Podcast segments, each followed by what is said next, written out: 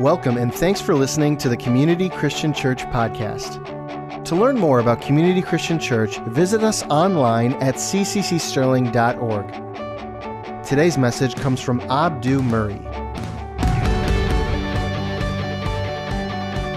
Well, what a joy and uh, a privilege and a blessing it is to be with you this, this Sunday morning. Thank you, PT, for offering this, this day for me to, to share. Um, uh, you know, it's interesting. I was sitting there and I was listening to the worship, and um, I was talking to Dave earlier this, this morning as I got here. And oftentimes, when I uh, speak, I often will, have like you know a specific progression of an argument I want to present. And I, I don't mean an argument in the sense of this dry philosophical thing where I want to yell at you or something like that. Uh, what I mean is, is that I want to make a point. Is that I want to show, maybe prove something through the scripture, through the evidence, and that kind of thing. And I have none today. I don't have one. I don't have a point. I don't, well, I'm not trying to make a point other than the point I want to make, or at least the thing I want to say, is, is, is I want to make this an act of worship. Uh, what I'm going to talk about today is the incomparable nature of, of God, of who He is in the Bible. And as I was talking to Dave about that, he says, You know, that's exactly what we should do. He's worthy of our praise, and we should be doing that. And then as I was listening to the worship, um, it occurred to me, and you're going to find this out as you hear what I have to offer, or at least offer to you today, is that um, this will be an extension of that worship, literally the songs we heard. And I didn't know the songs they were going to play. Um, I sent over the scripture verses as is typical. You send over the verses so they can put them on the screen. And none of the verses that I sent will actually be uh, verses that are related to the songs that were played today, but I'm going to talk about verses that won't be on the screen that are related to those, so- those songs in a way that um, I have a hard time believing there's a coincidence there. So um, I'm going to open in, in, a word of prayer uh, just because there's something about memory of those who have sacrificed and uh, the greatness of that act of love uh, that might incline our hearts and incline our minds to really focus on the, the greatest sacrifice ever, ever made by the greatest being that ever exists. Um, and offer this as an extension of worship. So, Father, we ask you to bless this day, Lord. As may this, uh, these words I share and these things that people hear um, honor you. May they honor your Son. Holy Spirit, will you make this an extension of the worship we just heard? Because every, every message given by every pastor this Sunday, whether in different time zones where Sunday is almost a memory, or uh, this time zone where Sunday is just beginning. May every pastor, may every speaker, may every person who shares the gospel today and shares about you do so as an act of worship, and may that happen in this very place today. So, my theme is incomparable. Oh, amen, by the way. Um, it's going to be a long prayer, it's, it's going to be the rest of the service.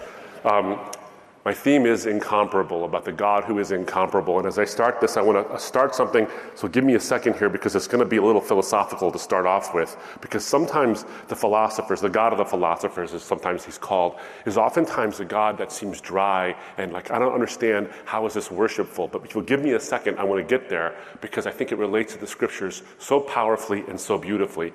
So, uh, uh, some time ago, there was a philosopher named Leibniz, and Leibniz was this wonderfully brilliant man who spoke about how you can actually prove God's existence by the fact of existence. The fact that we exist at all is actually proof that there must be a God uh, at all to begin with, because he said, look, there are two kinds of things in the world. There's only two, well, there's a lot of categories, but the two biggest categories are these categories. There are things that are called contingent things. In other words, they, they, they exist, but their existence is explained by something else that came before them or something that causes them to come into being. Every one of you is a contingent being because you owe your existence to someone else who existed before you. Your parents, for example. And your parents, of course, owe their existence to someone who came before them. The very chairs you're sitting on are contingent things. They owe their existence to someone who designed and manufactured them. But even the particles that make up the chair owe their existence to something that came before them. And as you go back with all these these contingent things. They go back, and this one explains that, and this one explains that, and you keep going and going and going until you have to end somewhere. Because you can keep going and going and saying, well, God created everything. Well, who made God? And I know this sounds like a real argument, but it's actually a little on the childish side. But it's a legitimate question. It's like, well, who made God? Because you get to the point where you end up with a non contingent being. Everything else is contingent. Everything else owes its existence to something else until you have to stop at some point until you get to what's called the necessary being. A necessary being is a being that explains itself. It needs nothing else to explain its existence. And there's different ideas about what that might be. But the one necessary being that could cause something that has power and intelligence to create the universe we see around us and can make choices, that being must be God. And so the argument unfolds where if you have a universe, and the universe is contingent, we know this from science, it began to exist at a finite point in the past. Whether you believe it was a long time ago or a short time ago, basically the science tells you it began. All matter, energy, space, and time began to exist at some point in the past, which means matter, energy, space, and time can't explain themselves because they weren't around to create themselves. So something outside of matter, matter, energy, space, and time has to exist to create matter, energy, space, and time. And so the necessary being that exists to create those things has to be immaterial, not made up of stuff. Has to have more energy than the entire collective energy of the universe. Has to be a spaceless being and a timeless being. And I submit to you, it's only one person who fits the description. This is incomparable. Now, when I say incomparable, I don't mean just, yeah, there's different views of God, and all of them believe that God is this necessary being that, that you know, always eternally exists, and all these things, because that's not how many cultures, whether existing today or in the past, have thought of God. They have thought of God in sort of these primitive ways. We perpetuate even today sometimes as either this gray bearded thing up in the sky, whether it's a guy or a woman or whatever it is who throws lightning, holds hammers, whatever it might be, is your perception of these demigods, because they're not really gods, but these demigods, that comes from a misconception of it all to begin with, because the Greeks believed, believed that the titans and the gods emerged. They didn't always exist. they emerged from the ether of the universe. The Babylonians believed this about Marduk and all their gods, that they came and they emerged from something that existed prior to them. That thing wasn't personal, they just emerged from this. The Bible doesn't describe God this way. The Bible doesn't describe God as an impersonal force from which other things seem to pop into existence. No, the Bible describes God not as one who emerges from the ether, but God, the Bible describes God as the one from whom the ether came. He is the one who is the seat of all of existence. Everything owes its existence to Him, and He owes His existence to Himself. Now, that is incomparable. There is nothing like that in any conception of God in the past or in the present. He is incomparable in this sense. And so, when you say God and you think of something Zeus like, that's not the God of the Bible. That is not the necessary being. The God of the Bible gives you this beautiful uh, description, incomparable description of who God is. And Leibniz is simply saying that if there is a necessary being, well, sorry, if there are contingent beings and the universe itself exists, that's undeniable. Here we are to talk about it. And that must be explained. The best explanation is the necessary being, and that being is God. Now, that's a complex philosophical argument. I could go on and on about it if I wanted to. But here's what I want to tell you about the incomparability of the God of the Bible is that God takes this entire argument and many versions of it that others have had, whether it's Leibniz or other folks who have had this version of this uh, argument to show that God actually exists as a necessary being, the one in whom all existence hangs. And God being the efficient one, the Lord of language, the one who creates the world that we even speak about in the first place. He takes this entire argument and thousands of years before anybody even thought of it, he reduces it to one word. That's efficient. And when does he do it? He does it in Exodus chapter 3 when Moses says, Whom shall I say has sent me? And he says, I am that I am.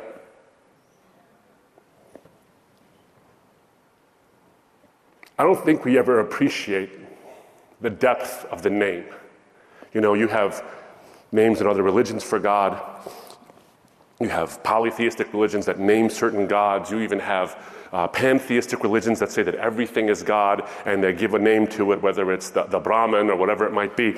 But this name, Yahweh, or however you pronounce it, because we don't know exactly how to pronounce it, because all we're given is the, um, uh, the tetragrammaton, the Yud He Vav He. We don't know exactly in Hebrew how to pronounce it, but we know what it means. It means I am that I am, or I am who I am. God is telling Moses that I'm not just a God like Ra, I am the seat of all of existence. I am that I am. That is literally the best name you could come up with for yourself if you are the cause of all of existence. You simply are. And I am that I am. I don't need to be explained.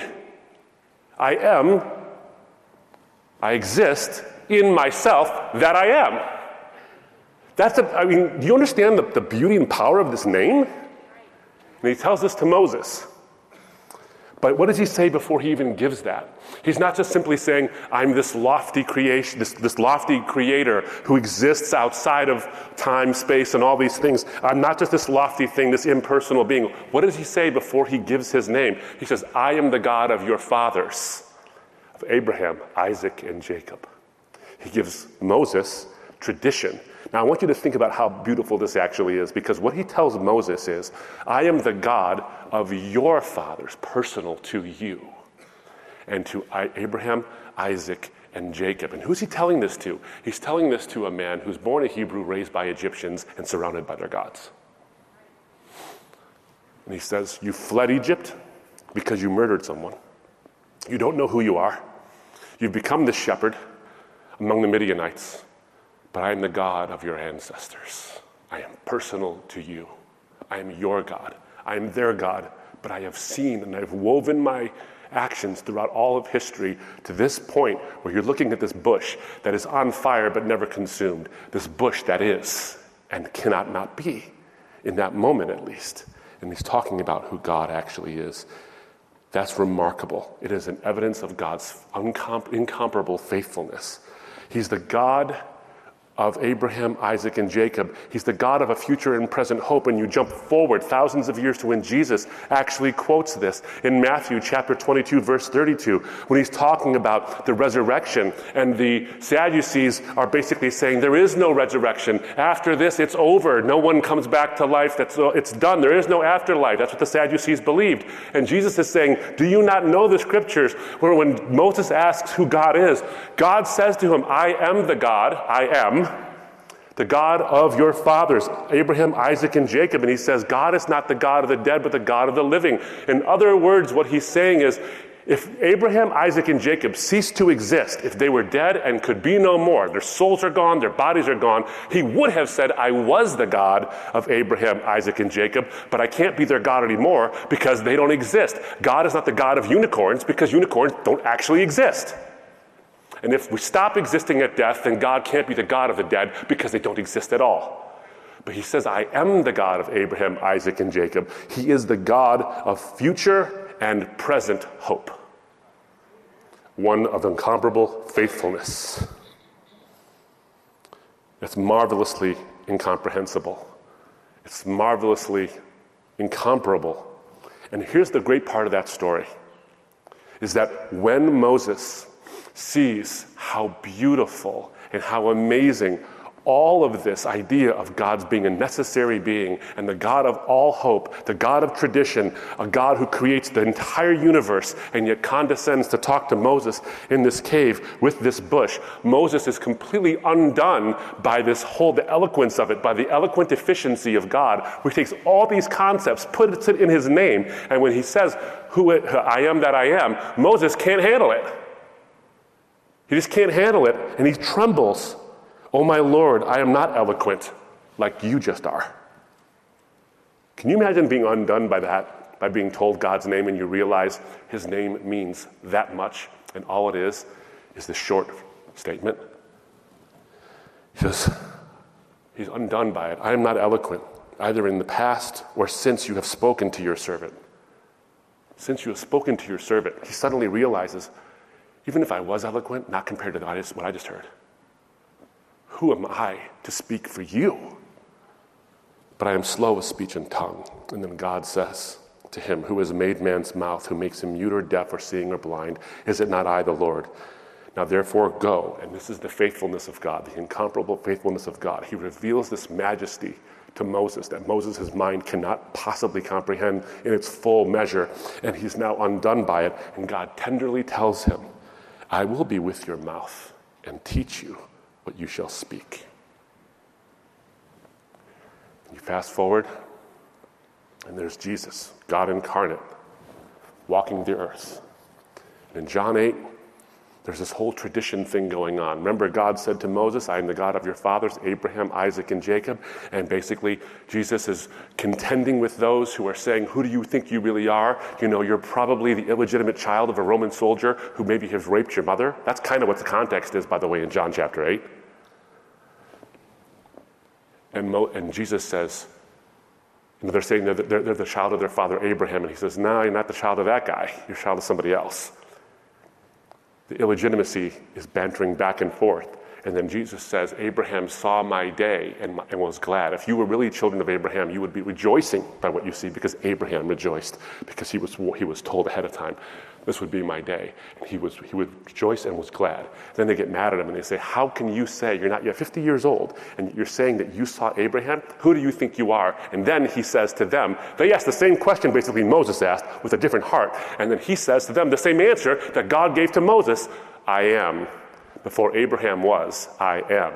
Now, do you see how amazing that is when you take Exodus chapter 3 and John chapter 8 and you realize something is that when that name is being spoken, it's saying, There is an eternality to my name. And then Jesus says, Before Abraham, before Abraham existed, I am. Time is wrapped around my finger because I'm the creator of it. And he's personal. He takes their tradition, and now he's saying it isn't just God in some ethereal bush, in some ethereal place where our forefathers actually knew him. I am the God of your present. I am with you right now. You're literally seeing the image of the invisible God. That's a, a remarkable thing when you think about the way in which John, uh, who penned that gospel, who recorded that encounter, and he begins his book by saying that in the beginning was the Word, and the Word was with God, and the Word was God. So beautiful is this idea of the incarnation of the timeless one, the one whom all existence owes itself to. The necessary being is now in a contingent body and yet transcends. He's both necessary and contingent at the same time. That's remarkable.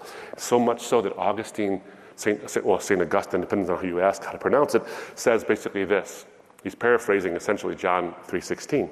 He so loved us that for our sake he was made man in time, although through him all times were made. He was created by a mother he himself created. He was carried by, ha- by hands he himself fashioned. He lay in a manger, a, a, a babe in wordless infancy, he, the Word, without whom all human eloquence is mute. He lay in a manger in wordless infancy, he, the Word, without whom all human eloquence is mute. That's amazing. Because that's the way it actually is. That's the way it actually is. That's the beauty and the power and the incomparability of our God.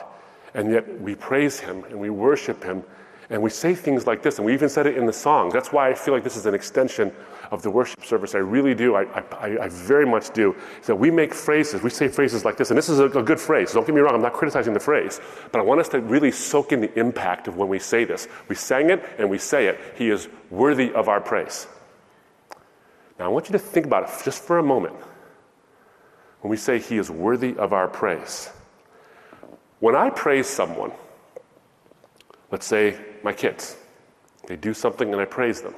It's because they won my approval. They did something. I mean, I love my kids no matter what they do. I'll always love them and I'll always cherish them. But typically, when we praise somebody, it's because they did something that we approve of. A Nobel Prize winner will go up there and in Sweden, and he'll be there with his medal on or her medal on and address this hallowed uh, hall, so to speak, of people in tuxedos. And they give him a Nobel Prize. Why? Because he or she proved themselves worthy of this prize that men are giving. Praise is something men give. So, wouldn't it be odd if the creator of everything, the one in whose existence all things hang, is worthy of our praise? How is he worthy of our praise? We're, it's almost like, oh, you're worthy of us. Great, you, you, you, we approve. You're worthy of, of my praise. The, the reality is, is that we're blessed to praise him at all. Now, I'm not saying that phrase shouldn't be said. I'm saying let's soak in what it really means. His worth is beyond our praise. We're lucky to be able to do it at all. We're blessed. You see, in the Christian conception of who this God actually is, praise is humble, not as one who sits in judgment or approval to deem God worthy of our praise. It's as if he won some kind of prize that he is desperately looking for. No, praise is an action and an expression of our posture towards Him. It orients us to Him, not Him to us. Psalm 22, verse 3, we know we've heard this plenty of times before, uh, and in the KJV, in the King James Version, it says that, yet you are holy. Sorry, it says that you inhabit our praise. Yet in the ESV, it actually says, Yet you are holy, enthroned on the praises of Israel. So in one version, and I think this is fine, it says, You inhabit our praise. That's quite beautiful, actually, because it means that the Spirit is actually guiding us to that praise, so that our praise is something He can be worthy of, not because we do it, because God Himself is the one who unction, gives us the unction to praise Him at all. But the way that the, the, the, verse is translated, yet you are holy, enthroned on the praises of Israel, means that your praise is something that he sits on. Not because it's, it's dirty or whatever it is, it's because this establishes me as king. Yet this is the same God in Psalm 22, same, same psalm. Psalm 22, verses 24 to 26, the one that begins, My God, my God, why have you forsaken me? The one that Jesus actually quotes while he's dying on a cross, who reveals the tenderheartedness of God towards those who are afflicted, those who are downtrodden, those who are broken, whether by their own devices or because of somebody else who did it to them. For he has not despised or abhorred the affliction of the afflicted, and he has not hidden his face from him, but has heard when he cried to him. From you comes my praise in the great congregation. From you comes my praise. That's why it's worthy. My vows I will perform before those who fear him. The afflicted shall eat and be satisfied. Those who seek him shall praise the Lord. May your hearts live forever. I have no segue into the next point I'm going to make, but I'm going to say this. All of this basically coalesces into this idea of incomparable divine beauty. When you read these words, and you think about the import of the name of God and who He is and how you define the, the very idea of His existence and who you are in relation to Him, there's this awe that should, should, should overtake you. That should become this thing where praise is something that you don't even choose to do, you just do it. It's like your natural reaction, like a sunflower following the, following the sun. It doesn't choose to do that, it just does it. It is your natural response. The Spirit is in you to follow the sun and that beauty is there. You know, I was thinking about God's beauty, and uh, a friend of mine, his name was Alonzo, he actually was, did, a, did a, a, little video series on God's beauty, and I thought it was really something. And I, he got me thinking about God's beauty in a little more of, a, of an in depth way. And it occurred to me you know, we have this phrase, beauty is in the eye of the beholder. What it basically means is that beauty is subjective, which isn't exactly true, but it's mostly true. I mean, you know, a face only a mother could love, kind of a thing. Um, I've got a face for radio, for example. Um, there's this idea of, of beauty is in the eye of the beholder. But because God is the objective seat of all of reality, because He is the one from whom all reality actually flows, which means that all beauty, whether subjective or not, actually flows from Him who is the creator of all things that we deem beautiful or ugly, because He is that seat. That means that there is actually an objective seat to beauty itself. But here's the kicker is that God is the one in whom all beauty from all beauty resides. He is the source of all beauty, and this is the beauty of that is that when you see something and it's beautiful to you, you can talk about how wonderful it is. You know, oh, look at this painting, look at this thing, whatever it might be, this flower, my bride, you know, whatever it might be. You talk about the beauty of that person or that thing, and it doesn't do anything for you other than fill you with awe for the object you're beholding. But here's the beauty of God is that God is the objective seat of beauty, of beauty. He's so beautiful that beauty's not in the eye of the beholder. You become beautiful because you behold him. When you look at a painting, you say it's beautiful, and someone else might appreciate it because you appreciated it, but that's not how it works with God, is that He is so, it's like when Moses saw the glimpse of God's glory, Moses started to shine because he was sort of overtaken by God's beauty. In other words, God beautifies the beholder. Incomparable. Incomparable in his existence, he's also incomparable in his wisdom incomparable in his wisdom. You know, God has answered our questions and many of our challenges before we've even asked them. If you just read his word, you'll see that. Maybe you've heard me talk about this before. But the engineers here might know this, uh, this field of engineering is called biomimetics. And a friend of mine, a biochemist named Dr. Fuz or Fazale Rana, talks about this about how people actually solve modern day engineering problems by looking at the animal kingdom and how they actually do things. So if they need to figure out how a motor or should work or something should actually propel itself, they'll look at single-celled organisms. And there's this thing in a single-celled organism called the flagellum. And the flagellum is this little tiny tail that whips this little single-celled thing around to get food. But the tail is so efficient. It's actually, if you look at this, uh, uh, uh, a microscope through it, and you'll see it's got a little sophisticated motor with actual gears actual gears. And if you see a picture of how uh, DNA uh, is duplicated through messenger RNA, it looks like this little creature dancing and carrying this thing along, and it begins to duplicate itself. It looks like a machine system. In fact, so good are these machines that we believe are created by blind evolutionary chance that our engineers, our brightest minds, look to those as examples of how to actually mimic biomimetics, how to mimic those things so we can solve our engineering problems. How is it possible that our finest minds are unlocking the secrets to engineering by looking at mindless chance? Yet this is the incomparable wisdom of our God, and He tells us this thousands of years before we discovered it. When you read Job, the oldest book of the Bible, by the way, the first one written, not the oldest record, recording, that's Genesis, but one of the oldest books of the Bible is Job. And in Job chapter 12, verses 7 to 9, he describes biomimetics before we even think of it. But ask the beasts, and they will teach you, the birds of the heavens, and they will tell you, or the bushes of the earth, and they will teach you and the fishes of the sea will declare to you, Who among all these does not know that the hand of the Lord has done this? Incomparable wisdom. And then the incomparability of the divine heart. You know, there's a lot of, I mean, I don't need to tell you, there's a lot of social issues today that we have, we deal with, but we don't deal with them with the, with the right heart. Yes, we seek justice and we should. But we don't always deal with each other with a divine heart. What a contrast. What a contrast to the divine heart our heart actually is. You know, I think about some of the issues we're facing today, and I think about the, uh, the inequities we see in the world, and I see how Jesus actually deliberately dealt with them. He didn't incidentally deal with some of these things we think that we're, you know, we're, oh, we can shoehorn the Bible into this area, you know, whether it's women's rights or it's uh, racial tensions or whatever. Jesus is not, you know, I'm talking about this, but you can get this out of it. He's not doing that. He's actually telling you, I'm deliberately talking about the inequities you see in your world in a time when inequity was way, way bad, way worse. So you take a look at the story of Mary and Martha.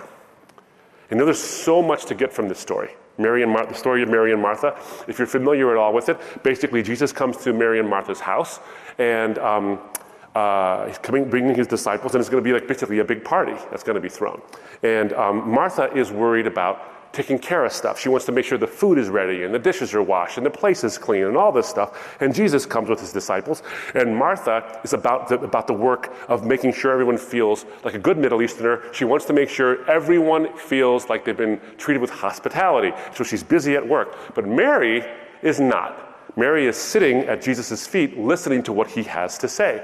Now, this is interesting because oftentimes the message, and it's valid, is that Take the time to get away from the busy work. And Jesus says, Martha, uh, Martha, you are worried about much things, but only one thing needs to be basically worried about. Mary has chosen what is better. In other words, to learn about the scriptures and to sit at Jesus' feet is better than to be busy all the time. And that's a good and valuable message to get from this.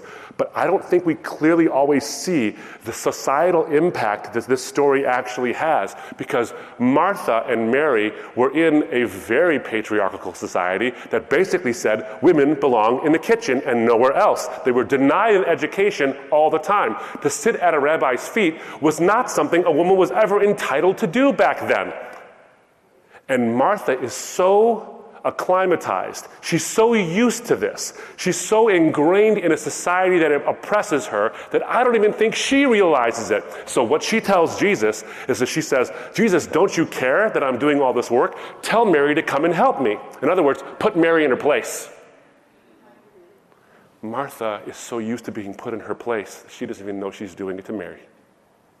And Jesus says, about a woman and about Martha who have been denied an education Mary has chosen what is better, and it will not be taken from her, not even by you. You deserve an education, Martha. You deserve an education, Mary.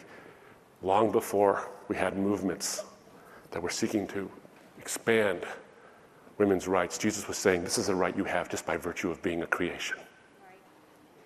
He teaches us his heart. And then you see his heart and its answer to the objections in the parables. Let me go through this one relatively quickly. You know, sometimes we read Jesus' parables and we see the obvious uh, teaching there, but all of them are just thick, just thick with truth, just thick with it. I want to read the parable of the banquet, found in Luke chapter 14, verses 15 to 24. Bear with me, because I'm going to read the whole thing, uh, but because every part of it's really important.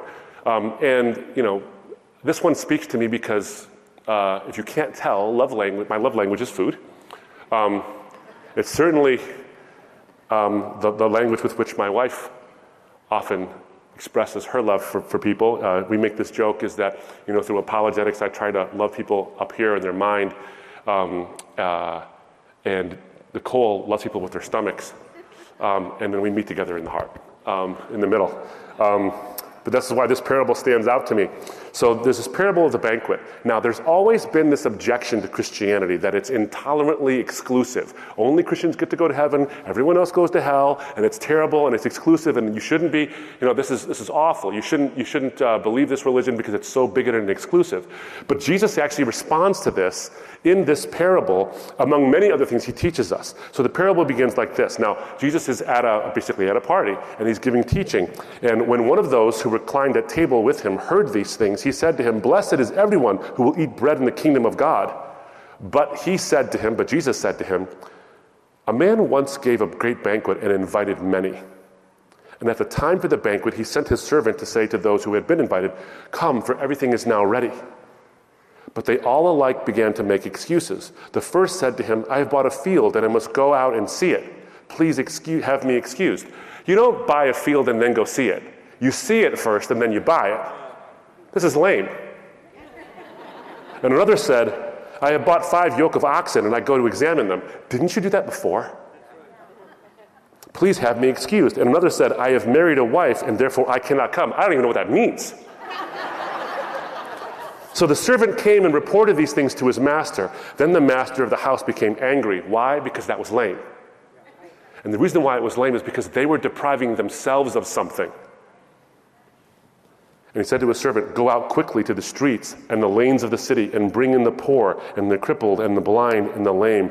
And the, and the servant said, Sir, what you have commanded has been done, and still there is room. And the master said to the servant, Go out to the highways and hedges and compel people to come in, that my house may be filled.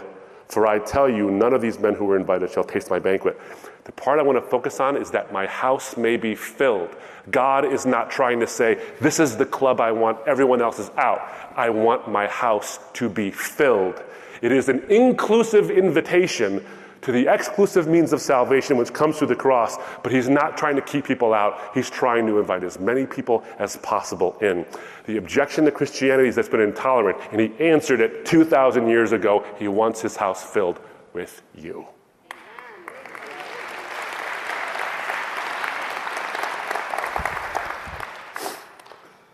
His invitation is universal, but his method is exclusive. There's only one way, and it's through that cross. You know, I'm reading a book by a guy named Dane Ortlund. Maybe you've read it. If you haven't, you should.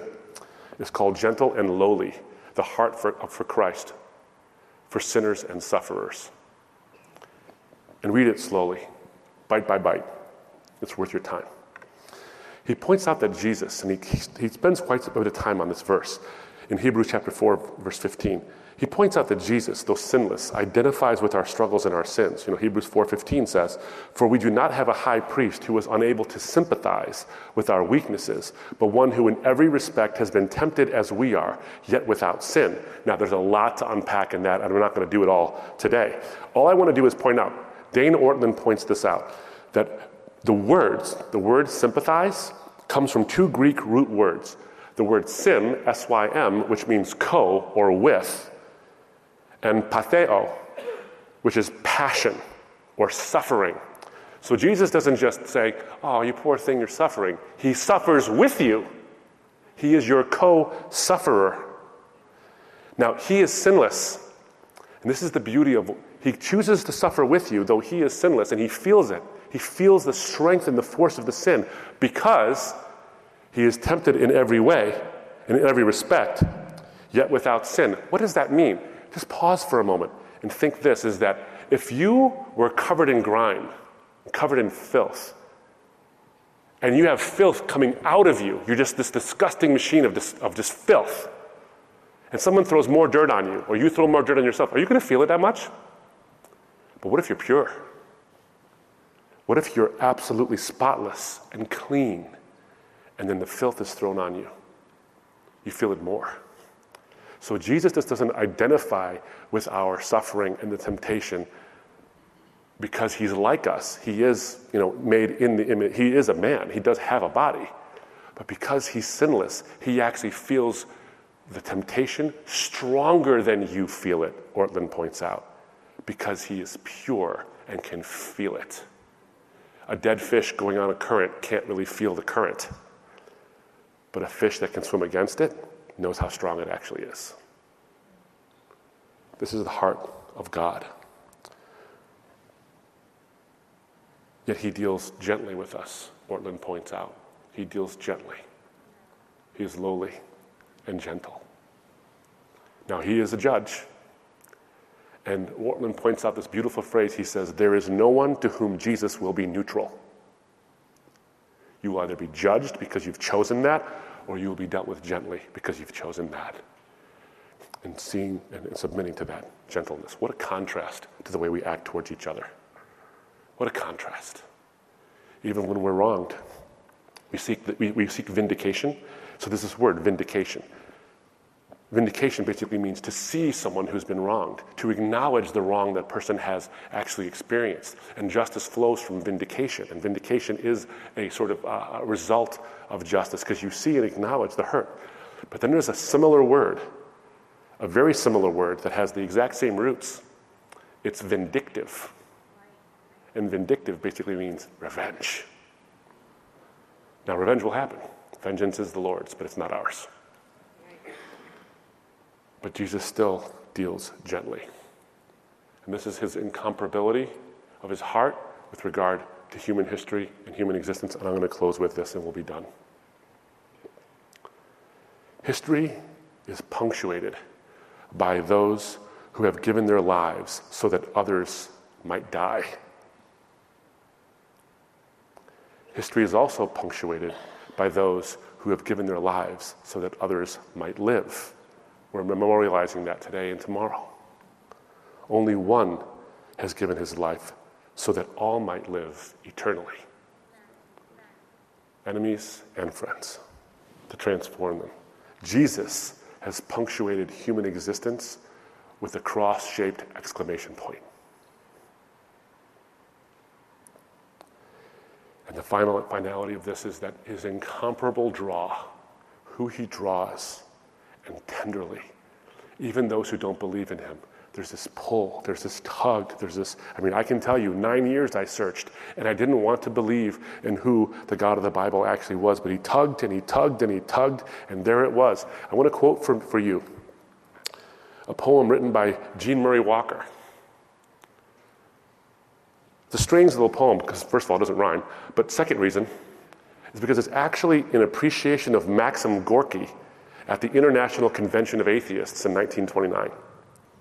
She's a, she, she believes in God, but she's doing this poem in appreciation of Maxim Gorky at the International Convention of Atheists. This is what she says.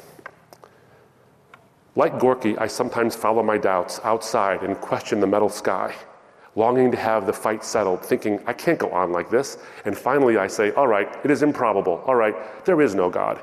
And then, as if I'm focusing a magnifying glass on dry leaves, God blazes up. It's the attention, maybe, to what isn't there that makes the notion flare like a forest fire until I have to spend the afternoon spraying with the hose to put it out. Even in, on an ordinary day, when a friend calls and tells me they, tell me they found melanoma, complains that the hospital is cold, I still whisper, God. I still whisper, God. God, I say, as my heart turns inside out. Pick up any language by the scruff of its neck, wipe its face, set it down on the lawn, and I bet it will toddle right into the Godfire, again, which, though they say it doesn't exist, can send you straight to the burn unit.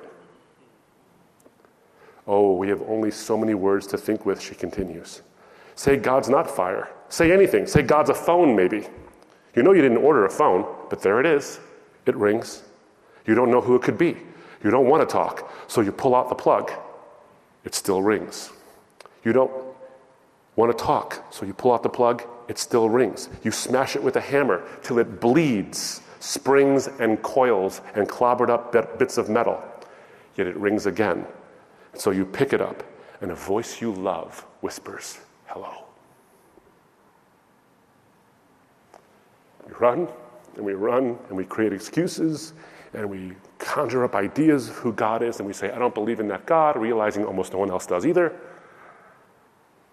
until you come to see that this God who's been calling, calling you to the God fire, the fire that did not consume the bush, it called out to Moses. This incomparable God calls you. As I just bring this to a moment's close, all I want to say is this I don't have a point. At the point to Him. There is none like this one. There is none like Him. Whatever you're worshiping that's not like that is not worthy of it. But He makes you worthy to praise Him. And if you don't know Him, I invite you to Him.